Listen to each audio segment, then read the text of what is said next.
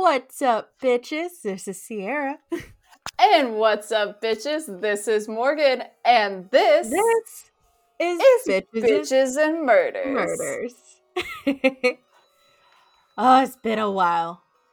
It's been a minute. Well, you know, somebody tried to die multiple times. I did. I did try to die 3 separate times, to be exact. If you don't know, this is how the last little bit has played out. So Sierra moved out of Florida, and we're like, yeah, okay, you know, adjustment time, whatever. We'll take, you know, a week or two. No big deal. Then I got COVID. Again. So it's like, oh, okay, well, now I have COVID. So that was a while. And then a little bit after I had COVID, my lung, well, okay. So I started feeling sick again. And I was like, well, that's weird. I just had COVID. Why do I feel sick now? This is like a couple weeks after I recovered. And then, so I started having some chest pain, and I was like, am I having a heart attack? Like, do I have pneumonia? Like, what's going on? So I went to the ER, and they're like, oh, bitch, your lung done collapsed, dog. It's done for. And I was like, oh, okay. I was not expecting that one. So they were like, okay, yeah, you're going to the ICU. Like, now we're going to shove a chest tube in, and you're going to the ICU. And I was like, okay, that doesn't sound scary. They're like, we'll give you ketamine. And I was like, yeah, that doesn't sound scary. Let's do some ketamine. Plot twist. Never want to do ketamine again. Because it doesn't knock you out. Like, I was... sort of conscious, sort of emphasis on the sort of, because I was having a whole adventure. I don't know if adventure is the right word. Nightmare might be the right word. Of Evangelion, and like the end, when like the world ends, and like Lilith is like giant, and everything's blood, and there's no people left. Yeah, all of that. That was my ketamine trip. I didn't feel the chest tube though, so it's fine.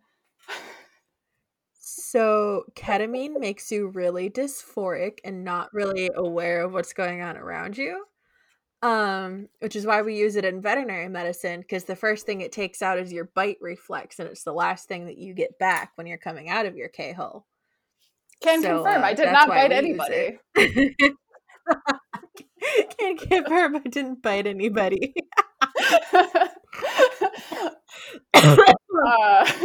So, yeah, they just did that in the ER bed.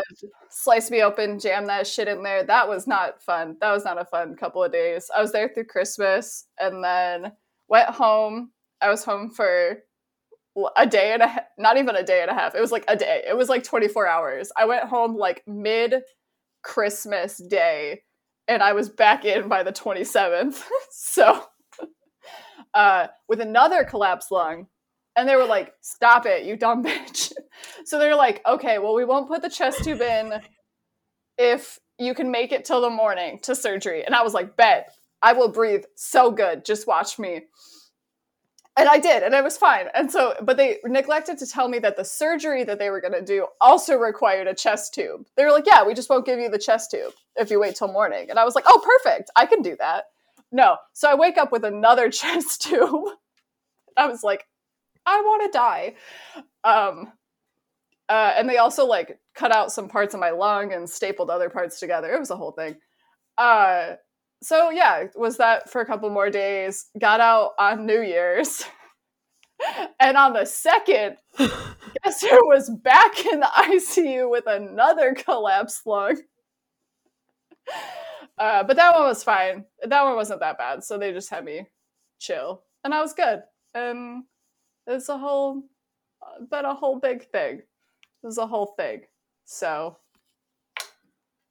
here we are. Here we are. Finally.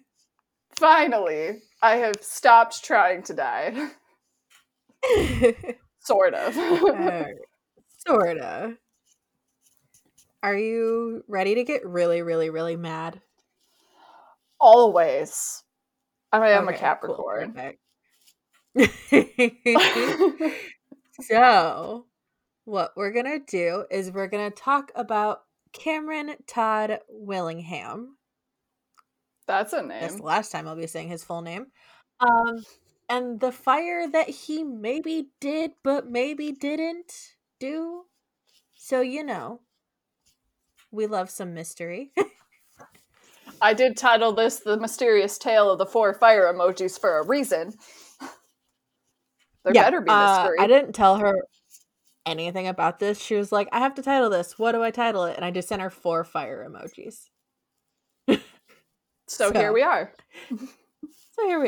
So Cameron Todd Willingham was born on January 9th, 1968 in Ardmore, Oklahoma. I don't really have a whole lot on his early life. It seems like it was relatively uneventful with nothing super exciting to report. He married Stacy Kai Kendall. That's the last time I'll be saying her name. And they had 3 daughters, Amber Louise, and twins, Carmen Diane and Cameron Marie.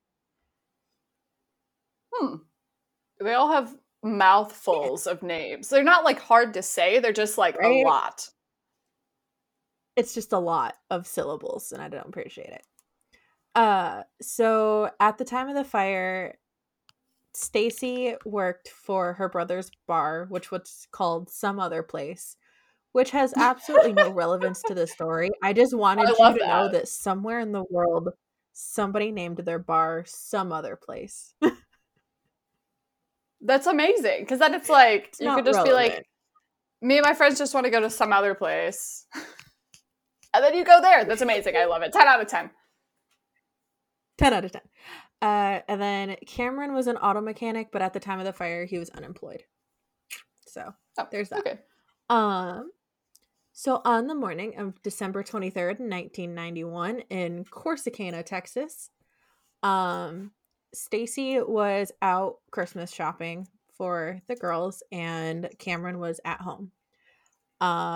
Their 1-story house caught fire and the smoke caught the attention of 11-year-old Buffy Barbie, who ran home and told her mom, Diane. So Diane runs outside, sees Cameron outside screaming about how his babies are burning up, and watches him like grab a stick and try to break into the girl's bedroom window, which just results in this huge explosion of fire coming out the window, because when you introduce oxygen to fire, it gets bigger.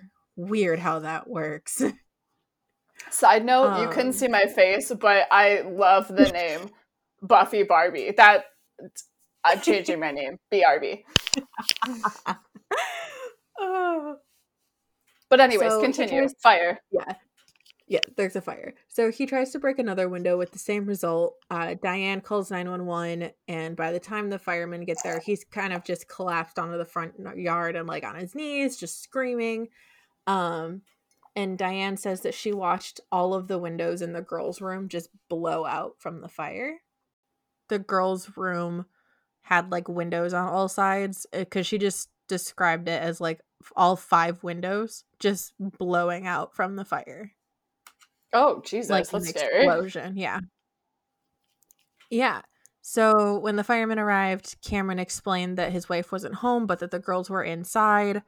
And that his oldest had woken him up because she was screaming for him, and he wasn't able to get any of the girls out. So as time was going on, he was getting more hysterical. The firemen had to restrain him because he kept trying to run back inside the house.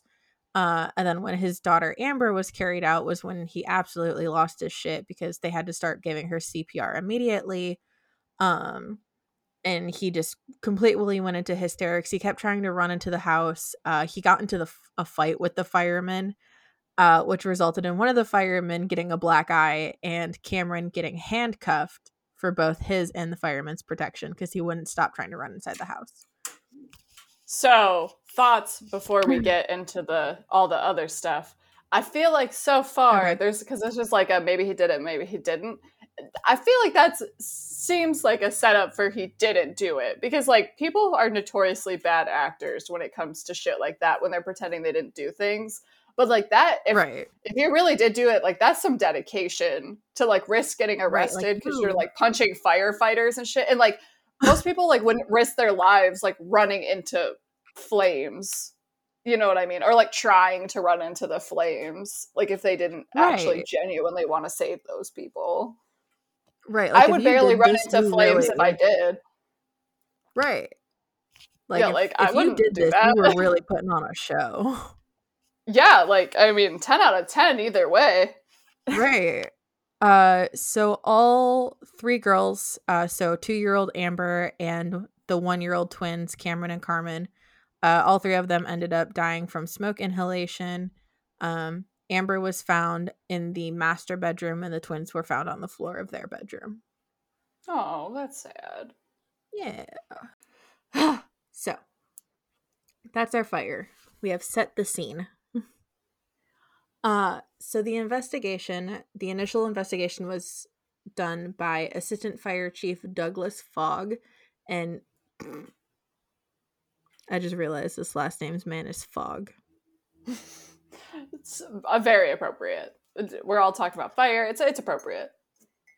Anyway, and Deputy Fire Marshal Manuel Vasquez. So following protocol, they started with the least burned areas and moved to the most burned. So their least burned was the kitchen, and that mainly just had heat and smoke damage, but they did notice that the refrigerator was pushed in front of the back door, which was blocking the exit. That's sketch. Yeah. But the smoke and heat damage was a pretty solid indicator that the fire obviously didn't start in the kitchen, so they moved on. So this is a 1-bedroom house, and it has like a central hallway that goes to like a utility room in the master bedroom, and then there's like a small living room, and then like the kids' room, and then like the front door, if that makes sense. Okay. Yeah. Okay. So they move from the kitchen down the hallway and like past the utility room and into the master bedroom. So in the utility room, they note that it's more of the, just smoke and heat damage. And then this is part of where you're going to get mad. So one of the investigators makes a note of pointing out in the utility room on the walls is pictures of like skulls and a poster that he described as like an image of the Grim Reaper. So we got some goth bitches in this house. Right. We'll circle kind of back around to those details because you're going to get so fucking mad about them. I promise you. So, please don't tell me they try to make this satanic. Like, that's like a middle-aged man biker thing. Like, that's not... Please don't make me go there. Well, so Cameron is 23 when this happens, so, like, that's where this is gonna go. No! Damn it! So they go past the utility room into the master bedroom, which was where Amber's body was found. And most of the damage there was also from smoke and heat. So, they're kind of like, well, moving on. So then they go to like towards the living room and the girls' room. And they kind of note that there's a lot of charring along like the base of the walls, which for people who are not familiar with fire, gas becomes buoyant when it's heated. So usually when you're seeing flames, you're going to see more of the burning like up top, like higher up, because, heat rises, it's going to take the fire up. Right. So seeing it kind of like on a low point is really odd. It's usually an indicator that like it was following like inflammatory liquid. Wow, I couldn't think like of an accelerant. Thank you. I wanted accelerant, but inflammatory liquid was the only thing that came to my brain. It's tactically the same thing. Sort of. So they noted that, and then they noted that there was char patterns on the floor that were kind of shaped like puddles. Wow. We'll circle back around. It's almost like someone splashed puddles. Probably gas or something. Yeah. So they started calling this the burn trail. So they followed it in the down the hallway, into the girls' room, and there was more of those like puddle shaped patterns on the floor. And then it led out of the girls' room like to the front door and then like out. So obviously this was kind of an indicator that there was some sort of accelerant used, and they tested it, which did come back positive as gasoline, which explains, you know, why it was like burning so fast and so hot, and why it was creating that like pressure that caused the explosion that the neighbors saw. Right, that makes perfect sense. Which is so much fun. Oh yeah, so they kind of immediately decided that this was like intentional. There was no question about whether if this was an accident or not. And because this is 1991 and we saw quote unquote satanic things, we're immediately blaming the husband. Oh, good. So he immediately gets arrested and charged for arson and 3 counts of murder. But they couldn't really find a motive. And I don't think I ever saw a clear motive defined, which is super freaking annoying. Yeah, because that's kind of weird. I mean, like, it does sort of make sense because, like, if he was in the house, like, it would be kind of hard for some other random person to sneak in and walk through the whole house and splash gas everywhere and then somehow just walk out. But at the same time, it's like, he was also in the house. Like, his life was also in danger. Yeah. So it was so frustrating because they were trying to like, so they tried to cite the motive as like, oh, him and Stacy got into a fight the night before, but both him and Stacy were like, no, like we weren't fighting that day, like we weren't fighting the night before. So then they tried to paint this picture of he didn't want to be a father anymore, and Stacy was kind of like, no, like the girls were absolutely spoiled rotten, like he did everything to make sure that they were never left wanting. And so then they started, like, that's not the type of guy who would kill them, right? So then they started trying to paint this picture of abuse. So they have a couple of quote unquote witnesses that they used to try to like paint this picture, and the first one was Johnny Webb, who was a jailhouse informant, and he testified against Cameron, saying that, you know, they were in the cell together, and that Cameron had confessed to him that the fire was set to hide an injury or death of, you know, one of the girls that was caused by his wife. But weirdly enough, autopsies are a thing.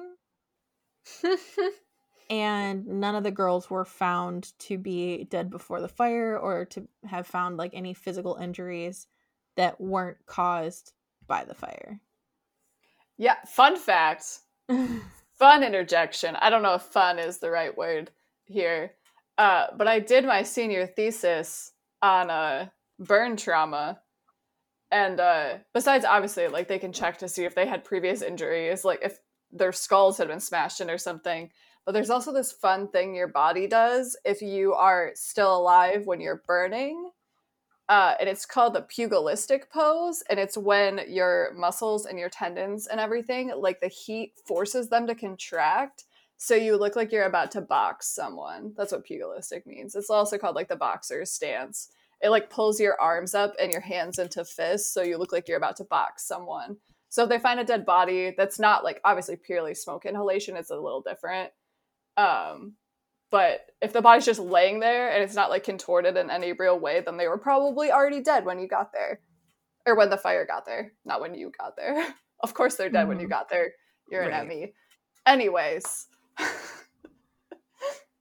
So, so John Webb gives like all of this, you know, all of this story about, you know, like there was abuse and they used the fire to hide it, to cover it up and blah, blah. And at Cameron's trial,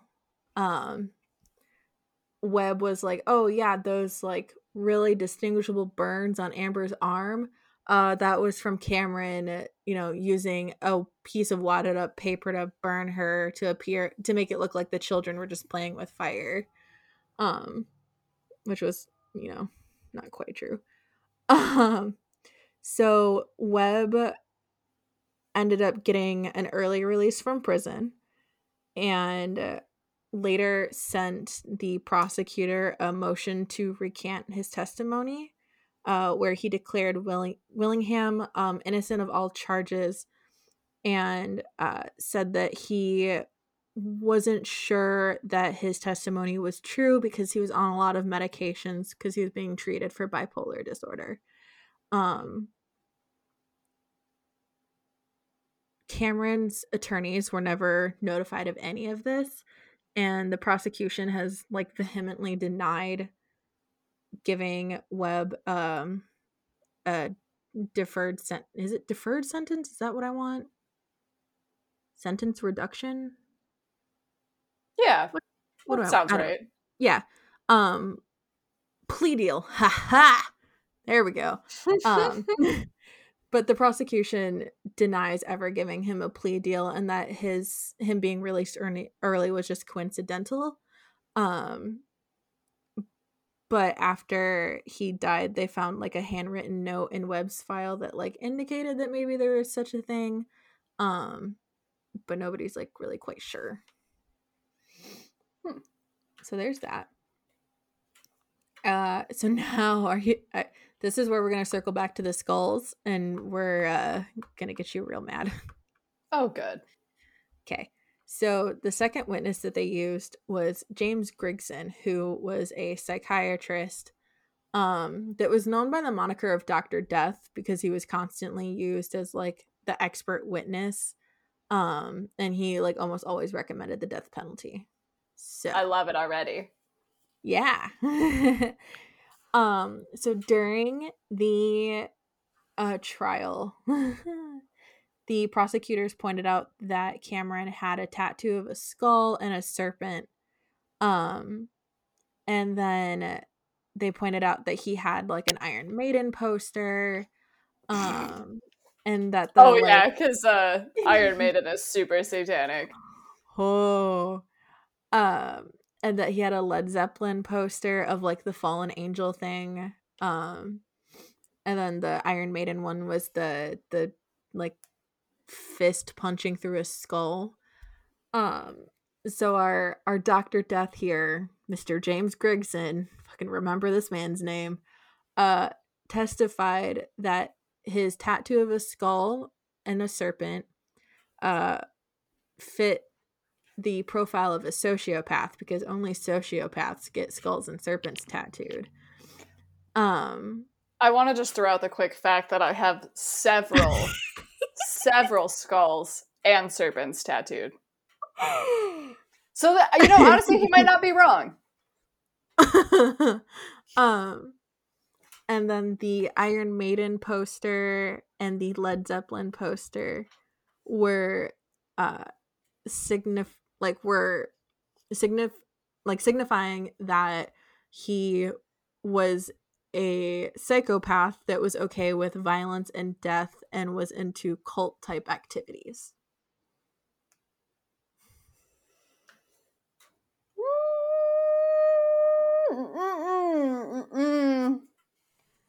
I feel like I would more believe that a cult member was listening to Justin Bieber than I would Iron Maiden.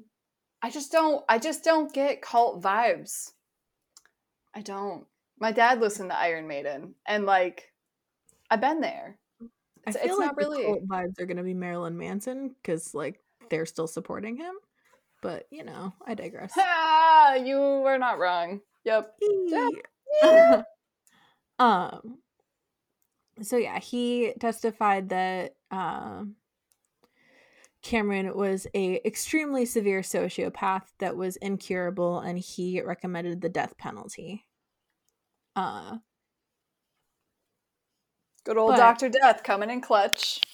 If it makes you feel better, he was expelled by the American Psychiatric Association for unethical conduct.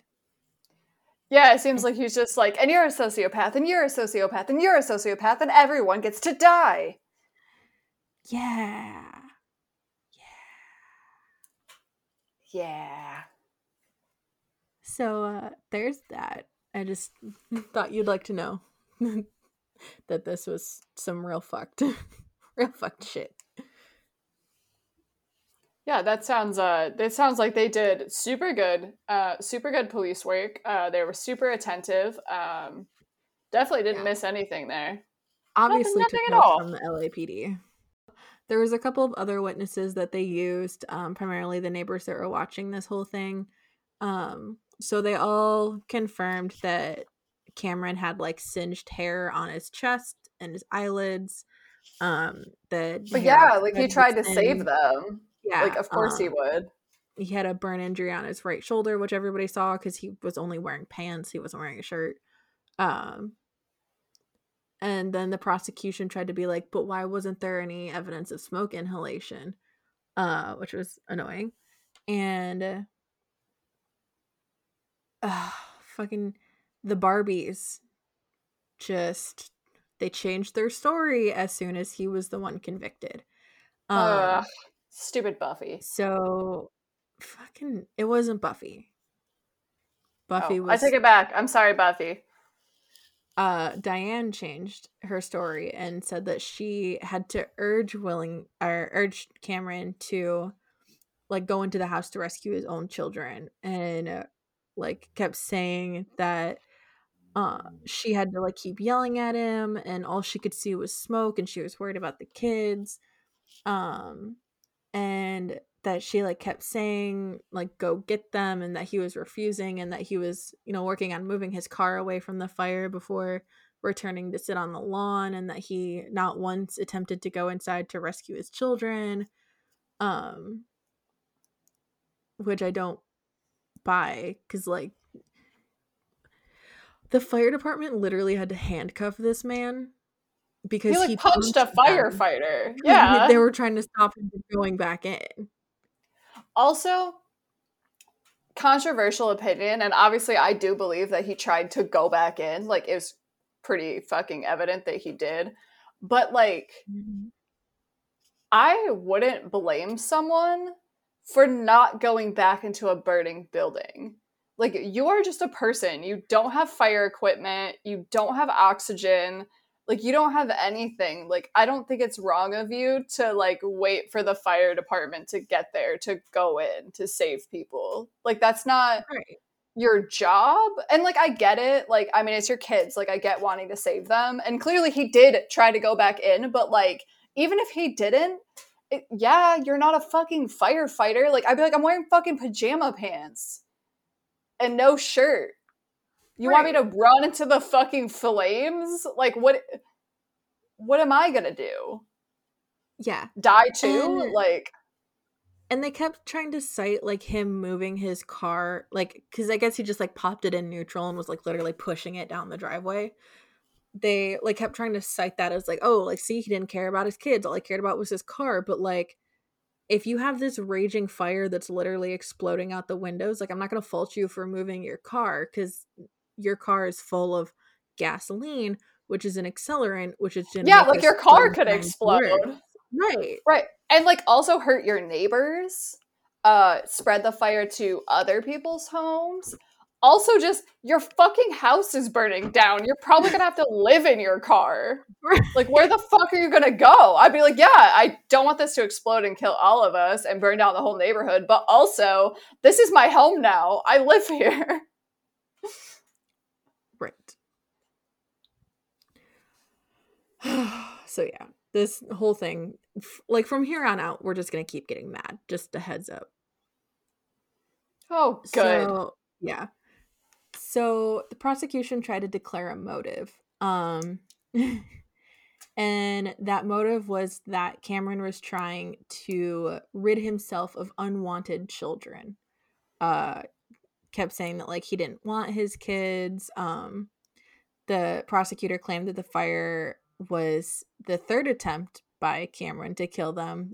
They said that he had attempted to abort each of his wife's pregnancies by kicking her in the stomach, which, like, there's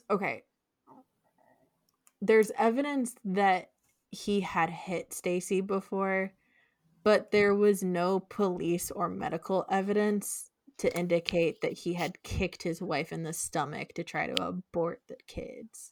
Especially because that doesn't really make that much sense with the fact that she was like, no, he loved his kids. He gave them everything he could. And, like, I get that, like, right. Obviously women who are being abused, like, might say nice things about their abuser just because they don't want to, like, confront reality. But even then, mm-hmm. like, all the situations that I have encountered that are like that, like, the mom isn't going to go out of their way to be, like, over the top and be like, oh, my God, they're the best dad that ever exists. They love their kids more than anything. They give them every single thing. Like, they might say things that are slightly nice, or they'll, but they more just, like, downplay the bad rather than upplay the good. Right. So, like, that wouldn't really make sense. Yeah.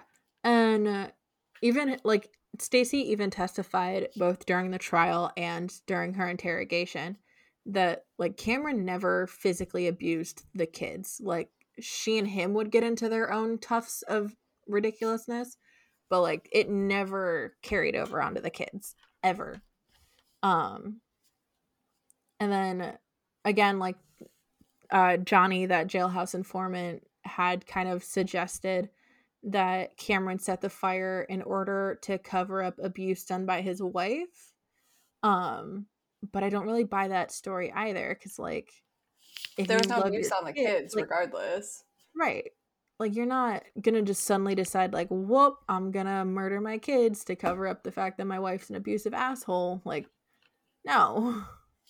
And also, like, especially when it comes to, like, child abuse, like, kids are not very good at hiding child abuse. Mm-mm. Like, there's always gonna be at least someone who knows that that's happening. Like, adults are better at hiding abuse because, like, they're fucking adults. But also, even then, like, most adults who get abused are also not that great at hiding the fact that they're getting abused, and people in their life usually notice. So it's like, someone would have noticed, mm-hmm. like, even if they didn't, like, report them, like, I feel like someone would have noticed, you know what I mean? And been like, hey, yeah, like, I'd already been kind of thinking about reporting them to CPS. Like, I kind of noticed some abusive things, like, possible trigger, you know what I mean? Mm-hmm. Yeah. So the prosecution tried to, like, paint this picture that he was a serial wife abuser, and he had, you know, a sociopathic past, which they brought that freaking psychiatrist back in, and cited one instance in his childhood where him and his buddy had, like, abused a random stray dog, and used that as, like, the foothold for, like, oh, look, he's a sociopath. And then they tried to get his probation officer in on it, because he did have a history of being arrested for, like, petty theft. But both his probation officer and the judge who had sent him to jail for stealing were both like, no, he would never kill them. Like, all of his petty theft was in order to get stuff for his kids. Like, he was always polite, like, he always cared, and, like, all of his petty theft was to try to help them. Right, like, he wasn't a bad person. It reminds me of, like, a Jean Valjean situation. Yeah. Stealing some bread to feed his sister's family. Well, his own family, but... Right. So, yeah. He was officially charged with murder on January 8th of 1992, and his trial took place starting in August of the same year. He was offered a life term in exchange for a guilty plea, which he turned down, insisting that he was innocent. Which I don't blame him. Yeah, I don't know how I would feel about that either. I would probably do the same thing.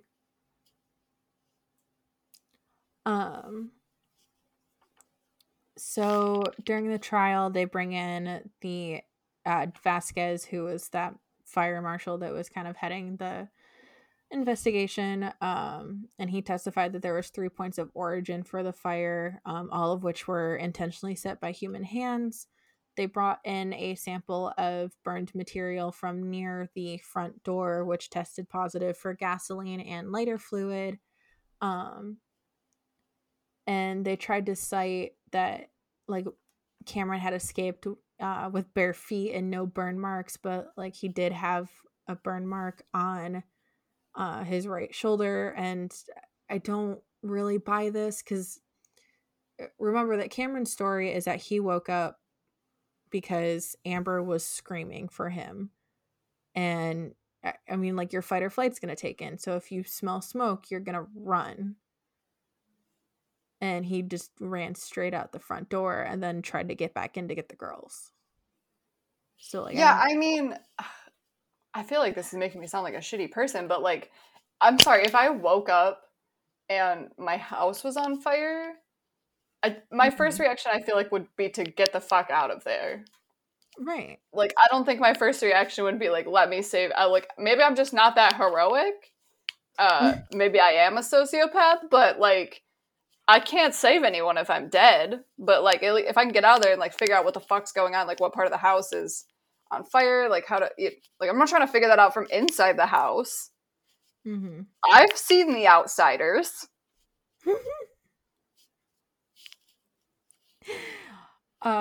So they tried to paint the picture that he didn't have any burn marks because he had, you know, had this tank full of accelerant, and he had dumped it in the girls' room and then made a trail from their room out the front door and then lit it from outside. I don't buy it. They also none tried of that to adds up. Right. They also tried to point out the whole, like, refrigerator being pushed in front of the back door thing, which was, you know, going to block anybody from escaping. But I don't know that I really buy that as much either. I don't know. I mean, like, obviously I can't argue that there was a refrigerator in front of the back door, but I feel like you would block off the front door because the girl's room was, like, right there. So why wouldn't you block the front door? Also, like, okay,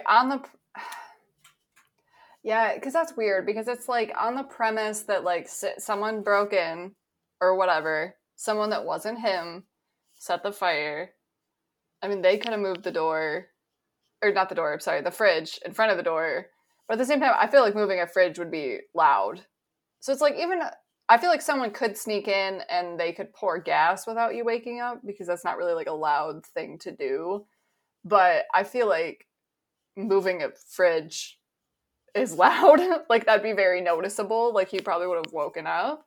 So that's, like, the weird thing. But you're right. Also, like, why wouldn't you block the front door? Unless, like, the fridge was just right next to the back door. So it was, like, easy to just kind of, like, scooch it over. Because, like, moving a fridge all the way to the front door would be a lot. Mm-hmm. But I just feel like that doesn't really make a lot of sense. Yeah. So, he was found guilty, obviously, and sentenced to death. So his death happened, do I know how to do math? Like, 13 years after. Because he was executed on February 17th of 2004 by lethal injection. And you know me. You know that if I can find the final meal and the final words, I'm gonna. And I was waiting for that. So his final meal was 3 barbecued pork ribs, 2 orders of onion rings, fried okra, 3 beef enchiladas with cheese, and 2 slices of lemon cream pie. Fuck, man, that sounds good. Sign me up. Right? Like, I'm here for it. And his last words were, "The only statement I want to make is that I am an innocent man convicted of a crime I did not commit. I have been prosecuted for 12 years for something I did not do. From God's dust I came, and to dust I will return, so the earth shall become my throne. I gotta go, road dog." He expressed his love to a woman named Gabby and then turned to his ex-wife, who he knew was in the observing room, and said, "I hope you rot in hell, bitch," and then flipped her off. That was a whole ride. Interesting. Mm-hmm. Fuck, I don't know how I feel about this, though. I really don't.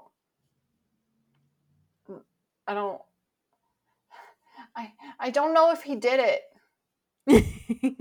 I don't know. In my heart, I feel like he didn't. Mm-hmm. But also the fridge is weird. Yeah. The fridge is weird.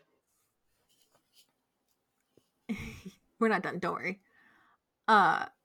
In 2004, the case gained attention, fortunately, after his death, after a writer for the Chicago Tribune published an article about poor investigative tactics and cited his case as like an example of poor investigative tactics, which I'm not going to disagree with. And then in 2009, an investigative report by David Gran was done for the New Yorker, where he also pointed out the poor investigation and how the case should be looked at again because, you know, fire science has evolved since 1992. Right. And he suggested that the evidence that they did have was unconvincing, and that they just took the easy route in blaming the husband, which I don't disagree with. There was also a documentary in 2011 that also kind of explored the case a little bit, as well as based on a true story but kind of fiction movie called Trial by Fire.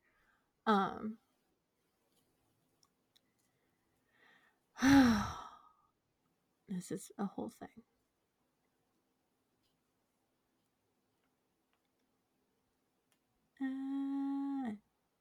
I like just lost my whole train of thought.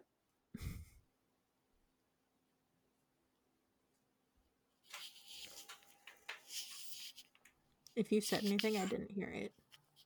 No, I didn't. I was just patiently waiting for you to reboard the train. Oh. All aboard, Sierra's Thought Express. Thanks, I appreciate you. I read through the Trial by Fire thing that was written by the New Yorker, and it was good. I'll give him that. Like, he definitely had some interesting points, especially like with the whole thing with him fighting the fireman. The fireman, like. I just, I don't buy it. I mean, not like, obviously, again, I buy that it happened, but I don't buy that you're doing that if you did it. And obviously, like, actors exist. There are people who are good at acting, but like, let's be real, like, the standard average person is not good at acting, especially like even regular actors. Like, when you put them under this kind of extreme stress where it's like you could go to prison for the rest of your life kind of stress, like, most people fall apart. So it's like the fact that he could have been like faking that, like trying to run in, fighting the firefighters and stuff, just isn't super likely. Like, it was such like a high stress, like high intensity moment that like most people are not going to be able to like come up with this great big act to put on. Like, that's just not realistic. Yeah. I don't know. I kind of like toyed with the idea of maybe Stacy doing it, because that would explain why he was like, his last words were, "I hope you rot in hell." That would make, I guess I could see that. That would make sense. And people probably wouldn't be likely to suspect her because she's a woman. Exactly. But then, like, why? Yeah, it doesn't really make a lot of sense. Like, unless maybe she was, like, cheating on him or something and wanted to like restart over or something. Cause it's like, I guess she did say that he was a really good father and like he would do anything for his kids. Right, but that doesn't necessarily. She wasn't like, right. It wasn't like she was like, we love our children. We would do anything for them. But it's like also, I'm sure they were just asking her specifically about him, so it makes sense why she wouldn't like bring herself into it. But at the same time, there's like rumors about her possibly abusing her kids and stuff. So maybe, I mean, but they didn't really show any signs of abuse. Ah, see, that's so hard. Because, like, I mean, you could abuse someone and obviously them not have, like, broken bones. So, like, just because it wasn't, like, they obviously weren't murdered beforehand doesn't mean that they weren't necessarily being abused in any way. Because also, like, obviously, like, verbal abuse and stuff doesn't show up. Fuck, I don't know how I feel about it! Also, why would he hate her so much? Yeah. Like, that doesn't really make sense. Yeah. Are you ready for my last bit of fuckery? I don't know. Yes. Yes, I am.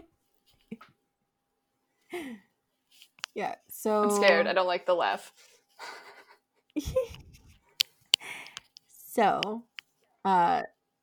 the Texas fire marshals did re-look into the case, and... based on it, they couldn't conclusively say that it was in fact on purpose. They were kind of going back and forth about whether it was accidental or not. And then his family did write a letter. And I can read the whole letter, or I can kind of just nitpick. Is it a super long? Is the whole letter important?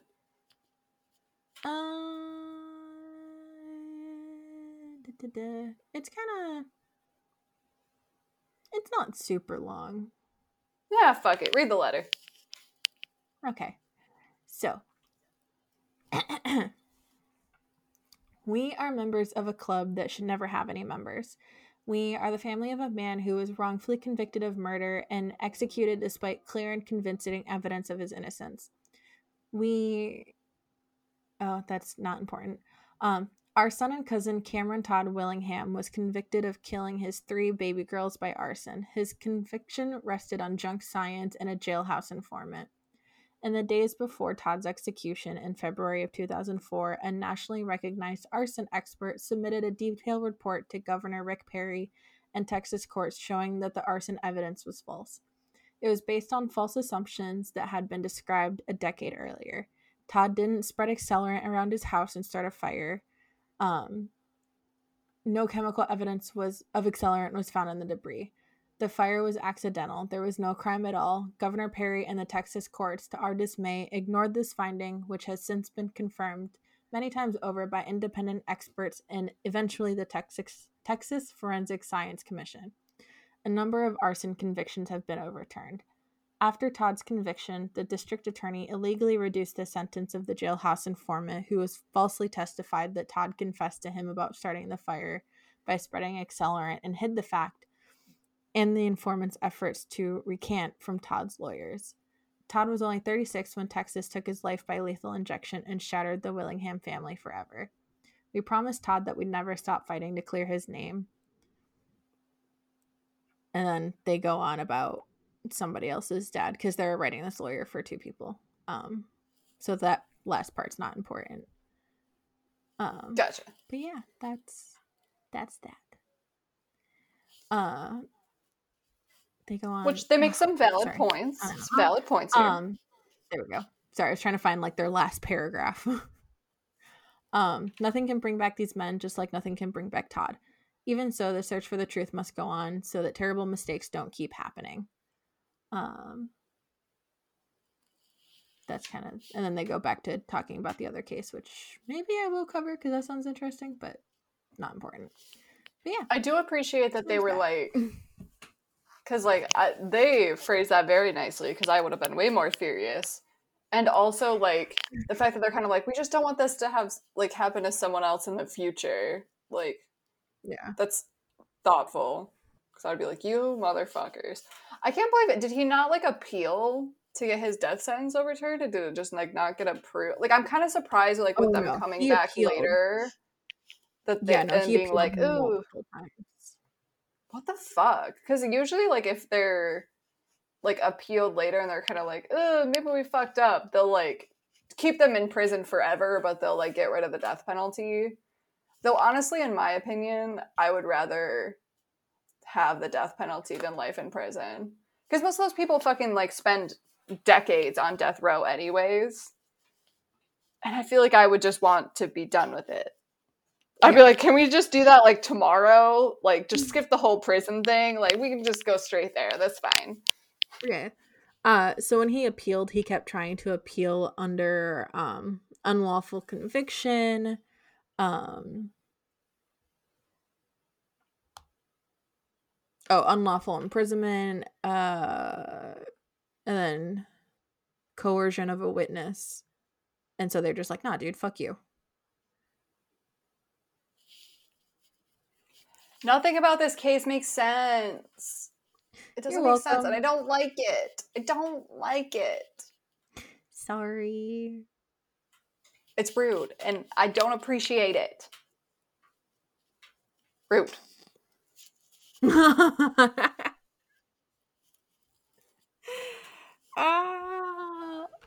Sorry.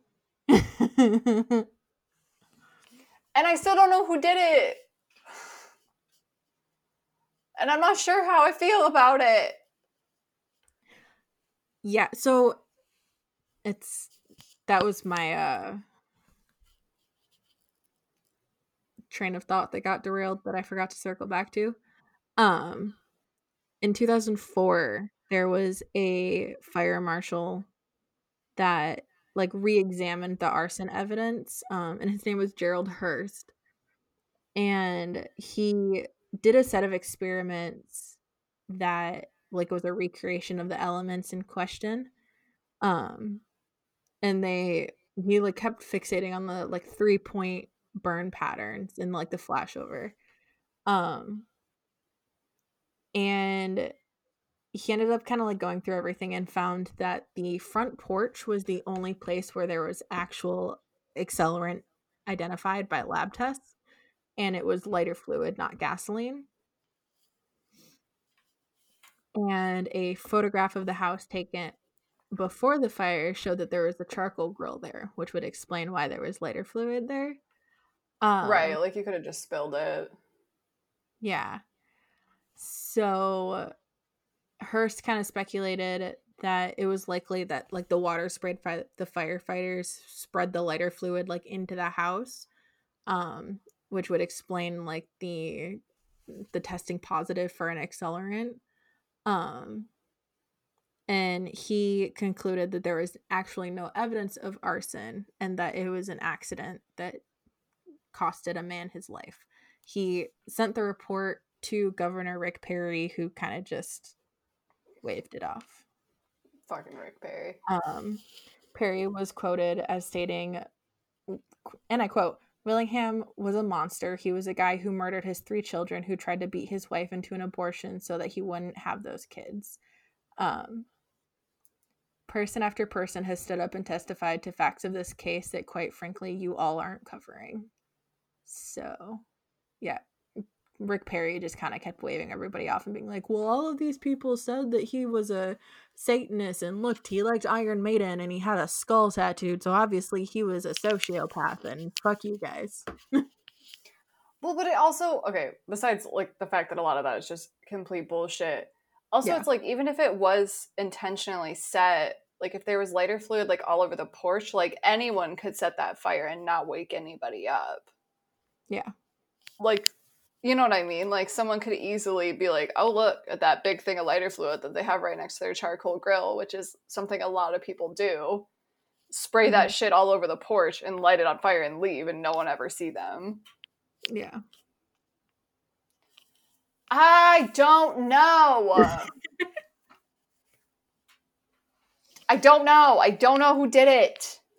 Yeah. It's still... just circles back to that refrigerator in front of the back door. The refrigerator doesn't make fucking sense. Yeah. And that's what is I'm stuck on. Yep. The fridge doesn't make sense, and the... I don't know, though, because, like, I mean, I guess, like, I haven't seen pictures of it myself and stuff, but, like, it does seem a little weird, like, if there was, like, lighter fluid or whatever. Like, the fire had already started, obviously, when the firefighters showed up. So, like, the whole thing about them, like, spraying it in, like, doesn't really make a ton of sense unless, like, the front door was conveniently open. Because also, wasn't it, like, in some rooms? Like, anything you think it would just be, like, right in the front door if they had somehow, like, sprayed it in and just, like, in that hallway. It was... Not, like, in rooms. Yeah, it was on... they said it was on the baseboards leading to the girls' room. But, like, the girls' room was right by the front door. Okay, so that makes sense. Yeah, that makes more sense. But then what would have started the fire to start with? Just like faulty wiring or something. That's also what I was stuck on too, because like I could see them accidentally doing that, I guess. But like, where would the fire have started? I don't know. I don't know the answer, and I'm mad about it. I don't know. I know that I feel like he shouldn't have died. I know that, but that's about it. Sorry. I don't know. I feel so conflicted right now. I'm like angsty about it. I'm angsty about it. Normally I have like, even if it's like, we don't know who did it, I have like pretty strong opinions. But like, I just don't really have an opinion because I feel like I could easily make an argument for either side. Mm-hmm. And I don't know how to feel about that. I feel like my final answer, ding, ding, ding, this is my final answer. I'm blaming her. That's my final answer. Because that whole, like, first of all, there's already the rumors that she could be abusing her kids. There was already just kind of some weirdness that existed even before this event happened with her. And then on top of that, like, that whole him being like, fuck you and stuff, like, that doesn't really make any sense. Like, that doesn't make sense. Yeah. Like, I mean, I guess maybe it's like, hey, you should have supported me more, like, while I was alive. But I don't know. I mean, I feel like that wouldn't fill me with that kind of rage.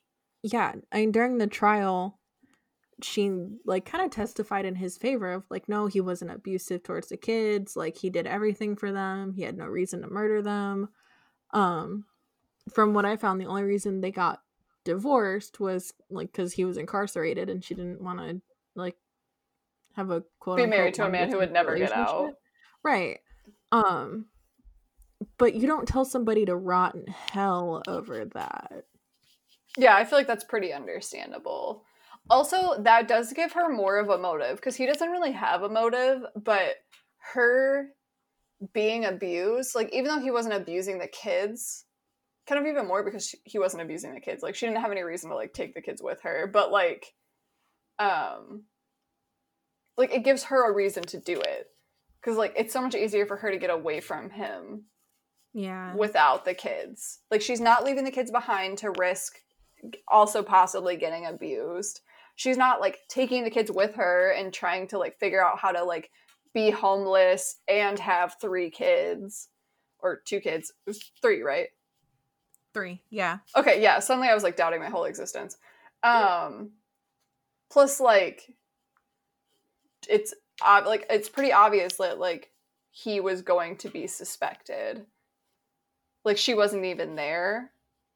So it's, like, kind of sets it up for him to go to prison. And then, like, now she never had to worry about him again. Like, or the kids. Yeah. Plus, I feel like right now, if I went and tried to move my fridge, I could probably do it. I think I could do it. Especially on a tile floor where it's going to, like, slide a little bit more. I think I could move it. So I'm not, like, ruling out. And she's probably, let's be real, she's probably larger than me. Because I am very small. So, like, if I could do it, I'm sure she could do it. Plus, that would explain why there was no, like, sign of, like, break-in. Like, that could be another reason why there's not really, like, a sign of, like, someone broke in and did it. You know what I mean? Because, like, obviously it's her fucking house. She has keys. And no one would suspect her if she's, like, walking around the house. Obviously, it's her fucking house. Mm-hmm. She lives there. Like, she wouldn't alert anyone there to, like, anything weird happening. Yeah, so okay. Ready for my official? Is my official theory? Yes. I think wires got crossed in her head. And if the stories of them getting into physical altercations are true, but him, like, not having any issues with his daughter, or his daughters, plural, I think wires got crossed in her head, and she wanted to get away from him, but also take away, like, the thing that he loved more than her. I could see that too. She set the fire, especially because in 2004, like, right before he got executed, she, like, kind of changed her narrative and was like, oh yeah, like, his, you know, his stepmom is, you know, trying to get him pardoned, and, like, I get it from a mother's perspective, because you're always gonna love your kids, and you're gonna do whatever you can for your kids, but, you know, the court found him guilty and he's getting what he deserved. Yeah, and it's, like, the ultimate fuck you. Like, it literally ruined his life. Like, not only did he was fucking in prison and then killed, but on top of that, it ruined his name, it ruined his reputation, he lost the, like, people he cared about most in life. Yeah. Like, it is the ultimate, like, revenge against someone. Yeah. I think it was a revenge plot. Stacy started the fire! That's my opinion. That's all of these are opinions. He's the fucking bitch. Don't sue me. These are all opinions. Yeah, these are just personal opinions. So please don't come for me, Stacy. Fuck you. But fuck you, Stacy. Make it more convincing that you didn't murder your children, right? And I wouldn't have this opinion. But anyways. But yeah, so that is the story of the super frustrating, I don't know what happened, Willingham house fire.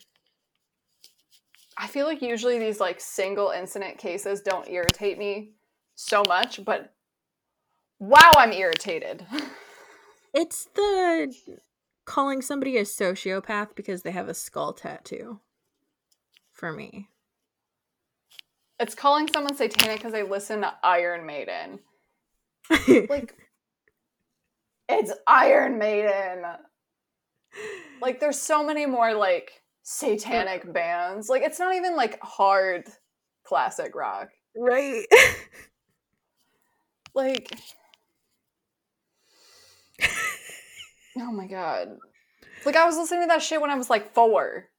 Like, it's not even, like, offensive, dude. My parents were like, yeah, that's Metallica when I was, like, 4. Yeah, because that's, like, the shit my parents listen to. Like, Metallica, Iron Maiden, Rush is, like, also one of my dad's favorites. Like, stuff like that. And, like, all of it. Like, my parents were not, like, horribly strict, but they were decently strict about, like, the stuff that I watched and listened to. Like, they made sure that the content was okay, and they didn't swear a lot, and there wasn't, like, overt sexuality. Like, all that shit. You know, just being good parents. And, like, they were like, yeah, we can absolutely listen to this together. Like, there's nothing really offensive about it. It's not violent. It's not bad. Like, it doesn't even really swear. Like, I hate it. Yeah. I hate it. I hate it. I hate it. I hate it. I hate it. And I'm annoyed. Mm-hmm. Why did you do this to me? Well, this was impolite. I decided to go a different route because, you know, we always try to fuck each other's day up by just making it entirely way too gruesome. So I decided I'd fuck with your brain today instead. I think it's funny that you did that because that's what I did. I hate you. In my notes. which we didn't talk about. Oh, no. And actually, when I started it out, I actually thought it was going to be on the more gruesome side. But then as I was, like, going, like, I found out that the whole thing is just kind of, like, a mind fuck. And I was like, oh, like, this took a turn I was not ready for. I just wanted to see people get murdered. Yeah, so I started researching this case because my grandma, for anybody who doesn't know, is a huge crime person. And she had exhausted all of Netflix and Amazon Prime. So when I moved down here, I introduced her to Hulu. And for anybody who doesn't know, Hulu is the bomb.com when it comes to crime, everything, because they have true crime and fictional crime. And we started watching the movie, which was Trial by Fire. And I was like, oh, this is an interesting story. And then it was like based on a true story. And I was like, oh, I'm going to throw myself down a rabbit hole, which I did. And it turned into a disaster. So I took you all along on the ride with me. And we hate you for it.